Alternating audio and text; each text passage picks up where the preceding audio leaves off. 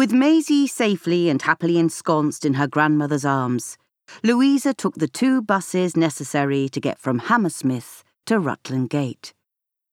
She considered telephoning ahead, but if circumstances truly were as Nancy described in her note, then she was bound to be with her parents at their London residence.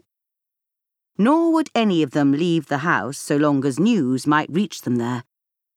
Louisa picked up a newspaper to read on the bus, but as she flicked through, she could see no headlines about Decca. Either she hadn't been missing very long, or they had managed to keep it quiet. When Louisa first worked for the Mitfords, they had been living in a very pretty house in Oxfordshire, Asthall Manor, which had since been sold, much to everyone's regret.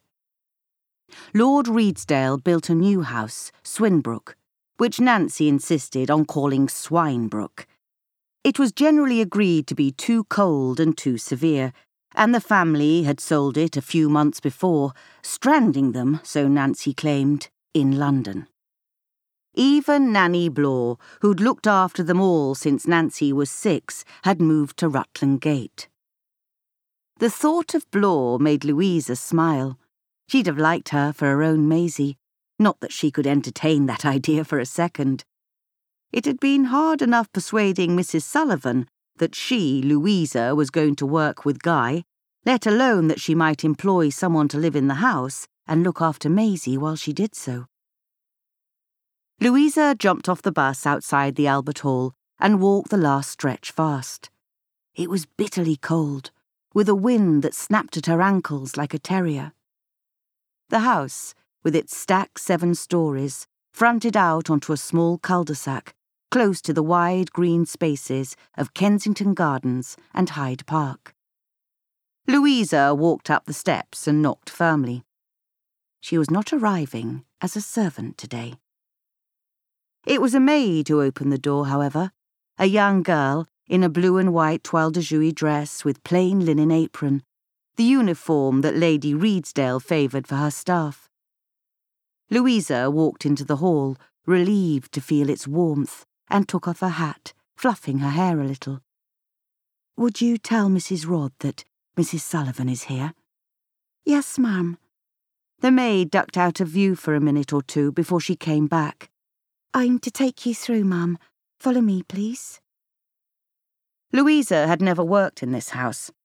Even when she'd stayed there the night before her wedding to Guy, it had been in the former coach house attached at the back. But she had visited Nancy and her mother there a few times before, so was reasonably familiar with it.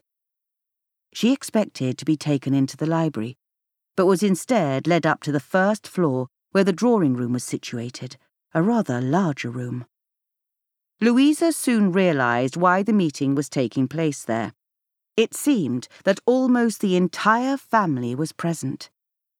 Nancy ran up to Louisa and kissed her on both cheeks, with even more effusiveness than usual.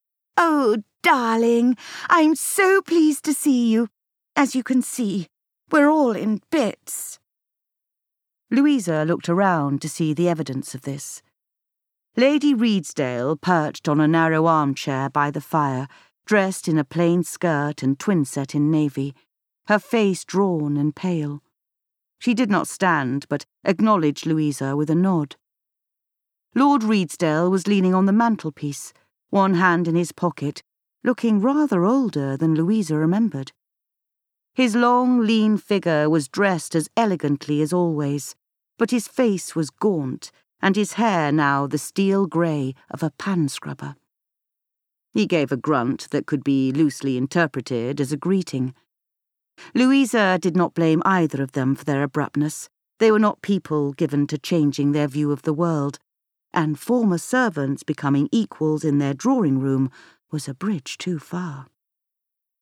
Tom Mitford, their only son in a family of six daughters, was smoking a cigarette in a chair by the window. He turned and gave Louisa a hi, his hand in the air, before he resumed his position, gazing listlessly at the street. Debo came up too, just behind Nancy, the youngest of them all. She was in that sweet phase between being a girl and a woman, a touch plump and uncertain.